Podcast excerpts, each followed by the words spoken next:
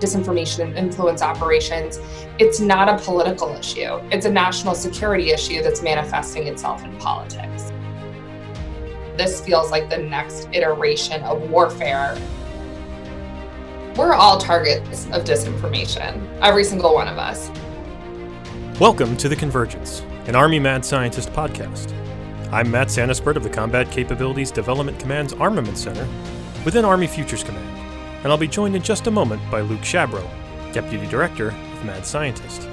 Mad Scientist is a U.S. Army initiative that continually explores the future of warfare, challenges assumptions, and collaborates with academia, industry, and government. You can connect with us through Twitter at ArmyMadSci or subscribe to the blog, The Mad Scientist Laboratory, at madsciblog.tradoc.army.mil. On today's episode, we'll be talking with Lisa Kaplan, Lisa founded the Alethea Group to help organizations navigate the new digital reality and protect themselves against disinformation.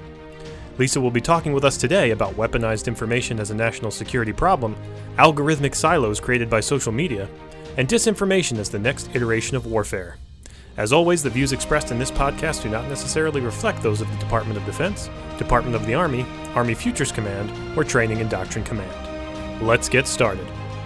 Okay, welcome to the Convergence. We are joined by Lisa Kaplan today. Lisa, thanks for coming on the show. Thanks so much for having me. I'm excited to be here. So, you have a wide range of experience from working on a Senate campaign to managing security forums to working in national laboratories. And now you founded the Alethea Group. How did you get here and what made you start Alethea Group? It has been a wild ride, that's for sure. So I started Alethea Group in May of 2019. And the reason I started it was because of my experience as the digital director on a 2018 um, Senate campaign. And what was interesting was this was, you have to remember, like, put it into context. I know we've been talking about these issues almost some days it feels like ad nauseum since um, the 2016 election. But in 2018, this was the first campaign since we really knew what was happening.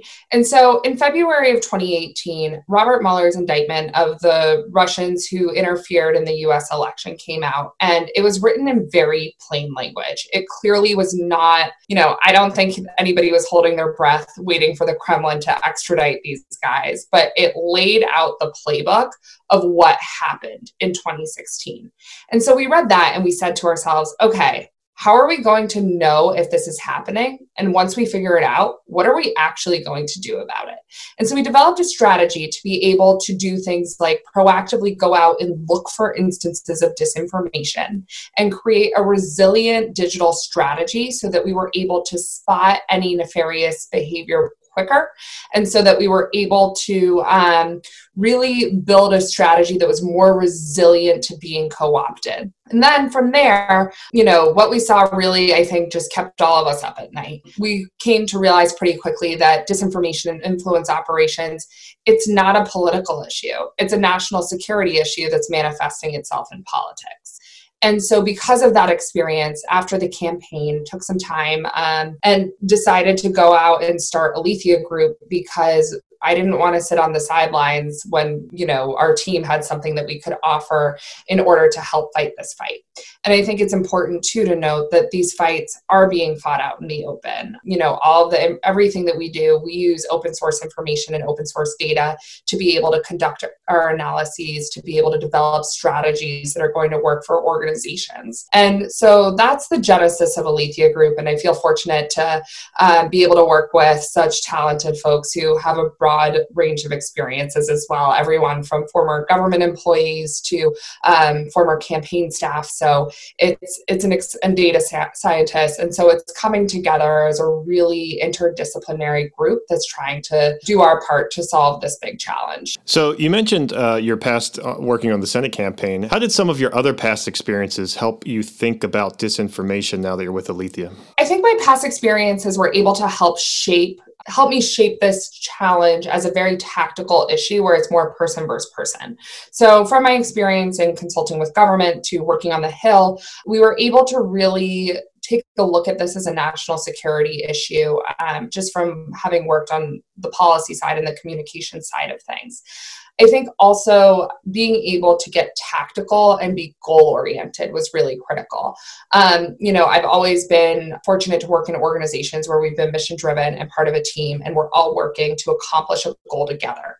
And so, to having that perspective and having that background, was able to look at disinformation and influence operations as a potential threat to achieving our goals and looking at it in that sense so you know well let's use the case of elections for example.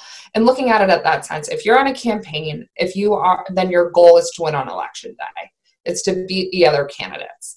And so in order to influence if you're a bad guy in order to influence that outcome you're really targeting two decision points so the first is whether or not somebody's going to show up to vote. Are they going to actually cast their ballot? So that's one um, decision point that you could potentially target.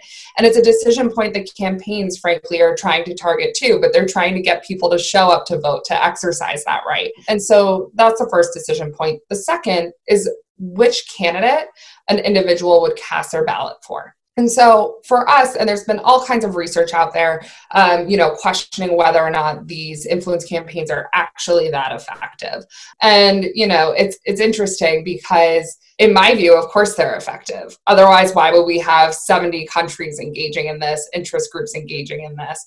But the question, I think, of whether or not somebody's going to show up and cast their ballot for a different candidate is something that's still being debated. I do think that it is entirely possible that somebody is influenced by a well executed and thought out operation. Our goal is to come in and be able to detect what's happening, really figure out on a tactical level where are the social media assets, where are the different components of these influence operations, whether they're foreign or domestic. For us, it doesn't really matter. It's about protecting that goal and being able to identify that and then figure out what to do next in order to play that game of digital chess so that you as a team, you as an organization are still able to achieve your goal no matter who's coming in and trying to attack whatever decision points are critical to your campaign, your business, or your organization. So you've been studying this for a while now. Um, so through all your research into disinformation, what would you say has surprised you the most? So I think not to get too wonky and nerdy about it, but I think the part that I found the most interesting is just the proliferation of this technology and how easy it is to do.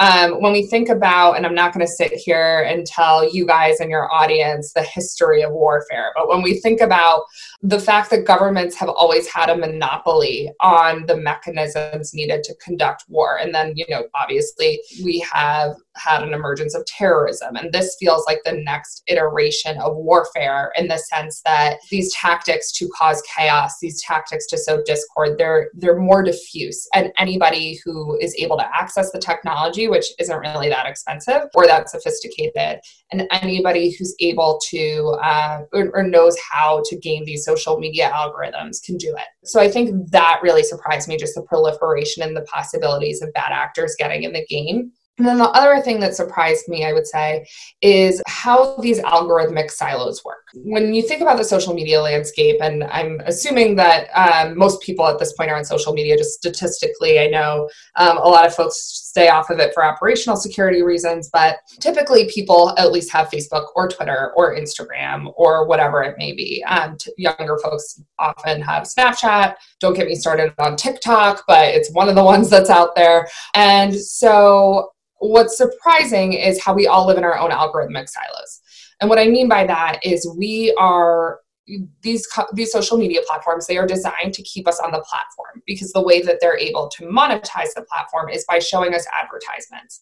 And there's not anything necessarily malicious about advertisements. You know it's definitely up to the person who's creating that advertisement to make sure that everything is ethical and in line um, and we can talk more about that as well but what surprises me is that we so in order to show us these advertisements, the social media platforms are collecting tons and tons of data on us.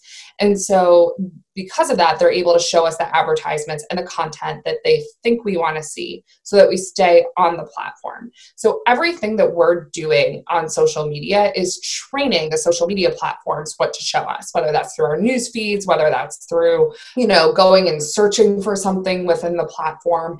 And so it's these algorithmic silos that really create our own realities. So if you're only shown information from Fox News, for example, you may have a totally different idea of what's happening versus somebody who's only shown information from MSNBC.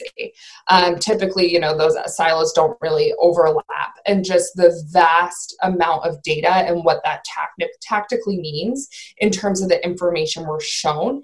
And then, you know, the flip side of that is the ability for a bad actor to potentially, without even using advertising or micro targeting, be able to start slipping in disinformation or slipping in bad content or malinformation into our news feeds and helping to create and shape the realities that we're all living in. I think that's really interesting because we talk a lot on this podcast about the first part of your answer, um, the the democratization and the convergence of technologies, um, and how you say everyone now has access to this type.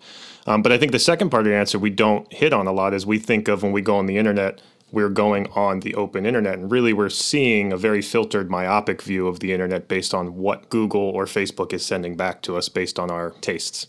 So, we have a very wide range of listenership on this podcast uh, military, academics, students, civilians. Why do you think they need to be aware of disinformation campaigns, and what do they need to know?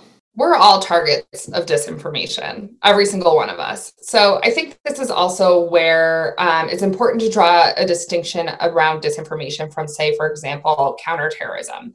These wars are literally being fought in the open. You have foreign governments, um, interest groups, they're all fighting for your eyeballs and they're trying to make you believe things that may not be true or show you content that is true, but it furthers their goal.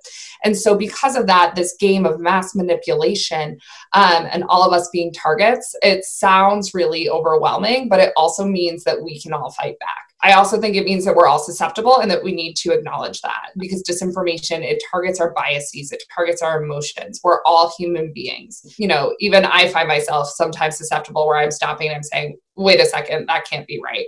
Because we're all targets and because we can all fight back, there are certain things that you can do just in your day to day, regardless of your job, that will help protect yourself and your communities. So, everything from thinking before you share these bad actors are relying on you to share this information with your networks because you're a trusted voice to the people that are in your networks. Reading skeptically to know whether or not something is true. So, approaching your social media feeds, you know, even if you're just passively scrolling through, waiting, killing time, and seeing what's out there, what you can do is you can stop and you can look and you can say, okay, who is the author? Is this somebody who I know and trust? Is this a reputable source for somebody who should be who could be talking about this issue?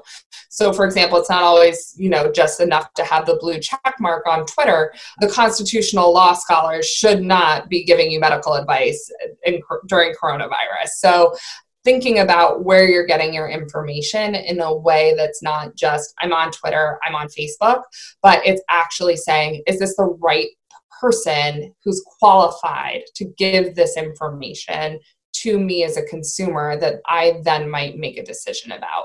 Anything that's sensational. So anything that it's tr- clearly trying to elicit an emotion um, whether it's anger whether it's fear those are strong emotions that will get you to likely engage with content. Typically they're negative emotions. That's just how we're wired. Um, so being cognizant of that as well i think is really important and then finally, I think being careful about what you're putting out on the internet so that you aren't inadvertently spreading misinformation or disinformation. I always joke, you know, looking back on the long decade that is 2020, if the same person was giving you advice and providing insight into what was happening with Iran in early January. Um, and now they're telling you how to protect yourself from coronavirus with the authority of an epidemiologist or like it's just you need to be careful about what it is that you're saying and you're putting out there because you might inadvertently be using your position of trust to further somebody else's goal. I think that's a great point in terms of uh, we don't often think about the personal responsibility aspect of it. um, and not not just shadowy uh, corporations or even foreign governments. So, you know, thinking about this on the on this podcast, we talk a lot about disruptive technologies like artificial intelligence, uh, related deepfakes, and things like that. What do you think the future of disinformation looks like? It's a great question. I'm going to start with the, you know, scary parts of it and then end with the parts that give me hope because at the end of the day, I'm still doing this every day. So I obviously think that we can get out of this mess. The scary part is it's getting these algorithmic silos that we've talked about, they're getting stronger and stronger. You know, I think it's that much people can probably realize anecdotally, but we are getting pushed further and further apart. And there have been several academic studies on this that show the overlay between the frequency of clicks and people's registered political parties. And so we're all creating our own algorithmic silo echo chambers. And I think that that's going to get worse. And I think it's going to make it harder for us to operate from the same set of facts. So I think that that's one component. And I think it gets back to that leads into the next component, which is it's getting harder and harder for people to trust the information that they're seeing. That's a reality. And so the question becomes if there's this information overload and we're getting all this conflicting information, who do we trust? How do we know it's reputable? What happens when we often talk about journalism as the way out of um, this? And I do think that journalism is incredibly important. Anything that's had editorial review deserves more trust than just like a random tweet on the internet from a, an account you've never seen before. However, what happens when we don't trust the media? What happens when we only trust certain media sources? How are we able to then operate from the same set of facts if not everybody is covering the same events? Or, you know, if the only common factor is, you know, the United States is a country. And that's like what's the common fact across a bunch of articles that doesn't really tell you much about news of the day. So that is what is concerning me. Um, i think also we need to look at um, the proliferation of different social media channels. So it's not just the mainstream facebook twitter um, instagram.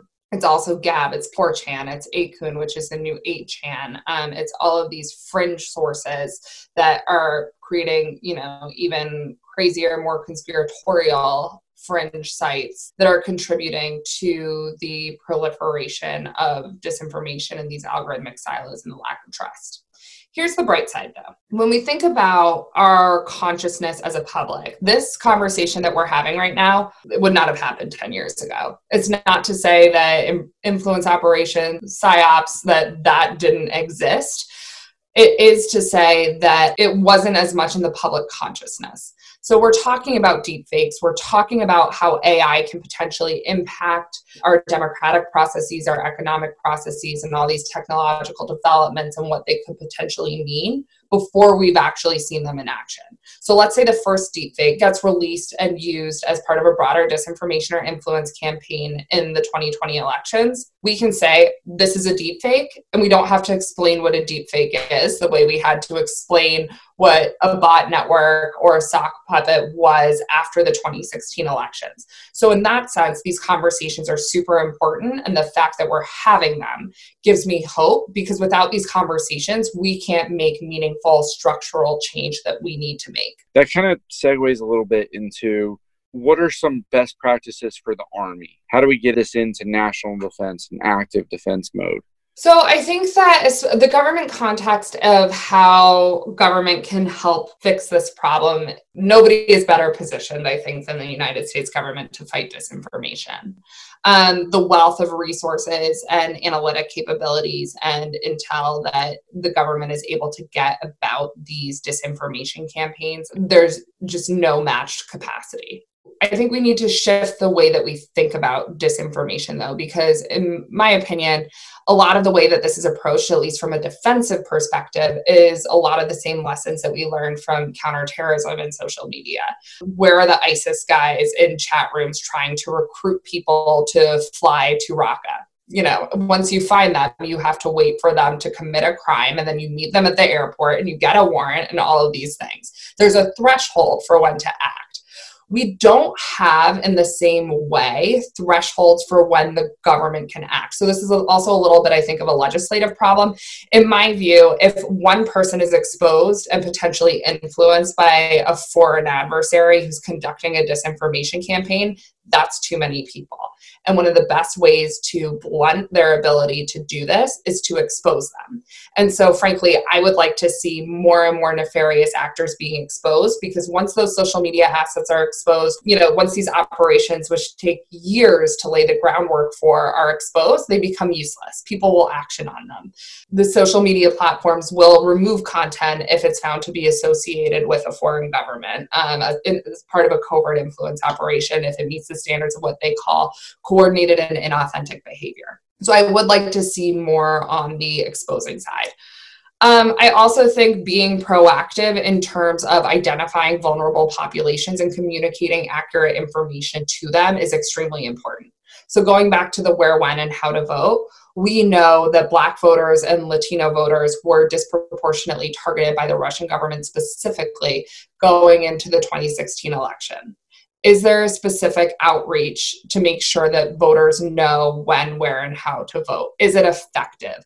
Is it you know something that could be improved upon? So i think that there's also that external communications component as well that will make it harder for individuals to be co-opted into an influence campaign. And then on the proactive side in terms of getting out in front of it you know, if there are ways to stop disinformation campaigns through using um, different cyber tools to stop them before they come to US persons, I think that that is something that also needs to be further explored. And that's the part that probably those conversations can't happen in the open.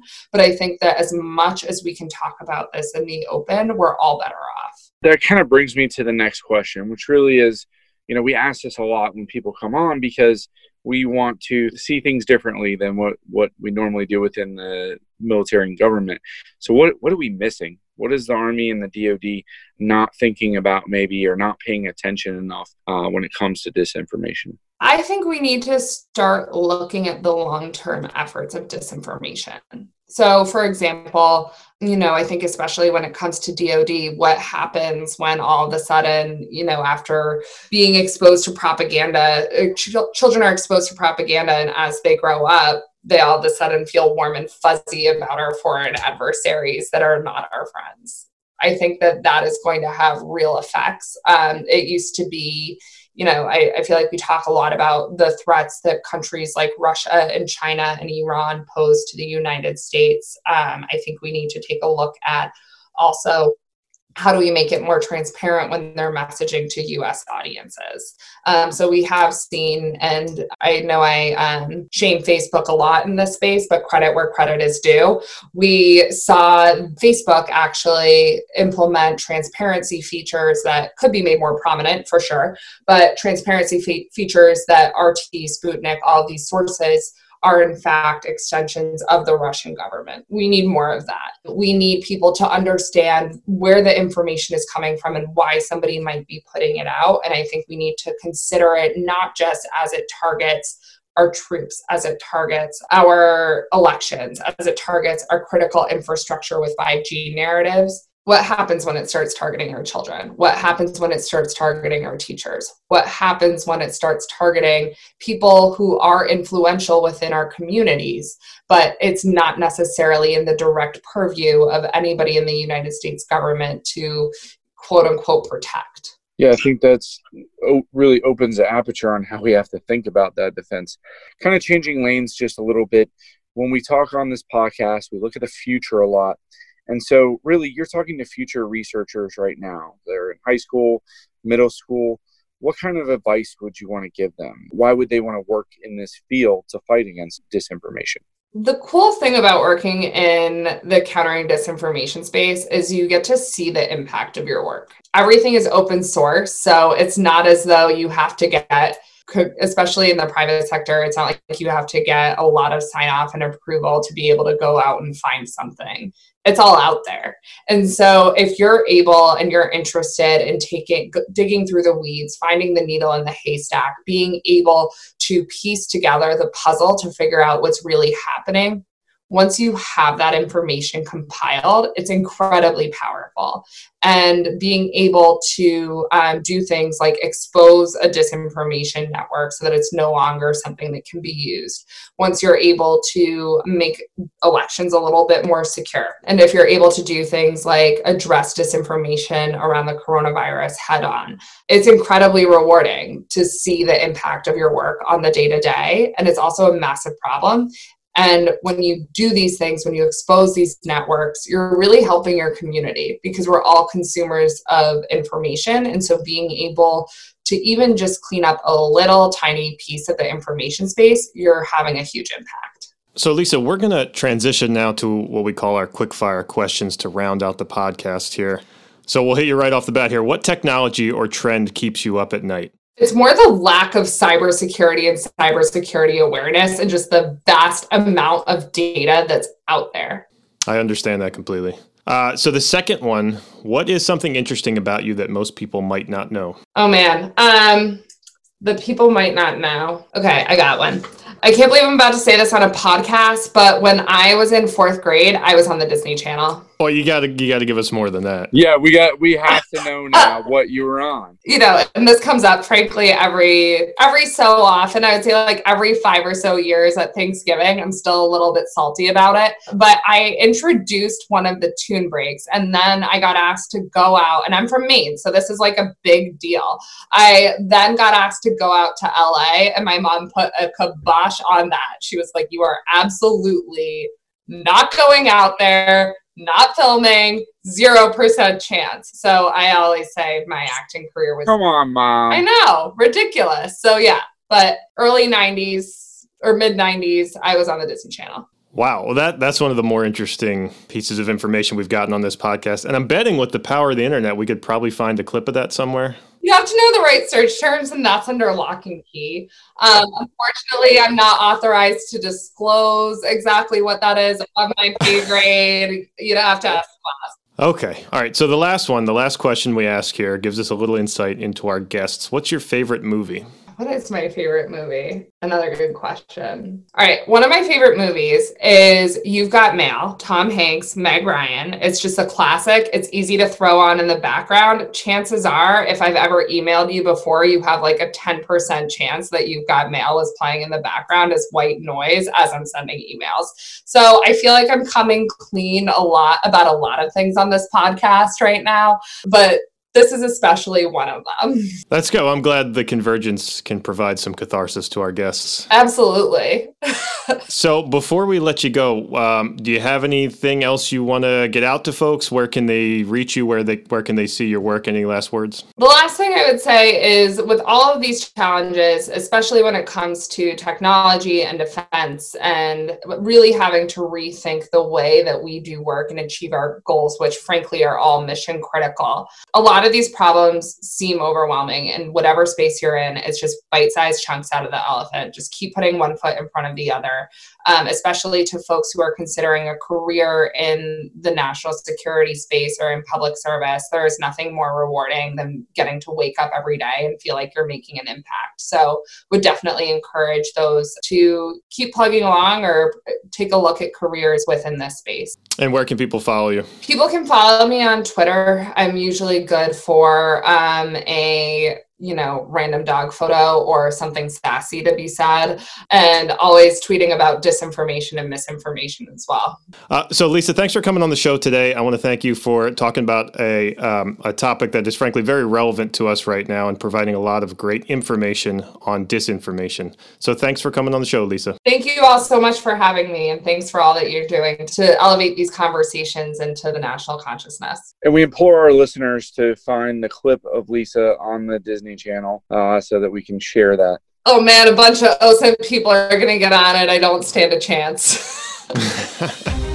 okay, thanks, Lisa. Thank you. Thanks for listening to The Convergence. I'd like to thank our guest, Lisa Kaplan of the Alethea Group.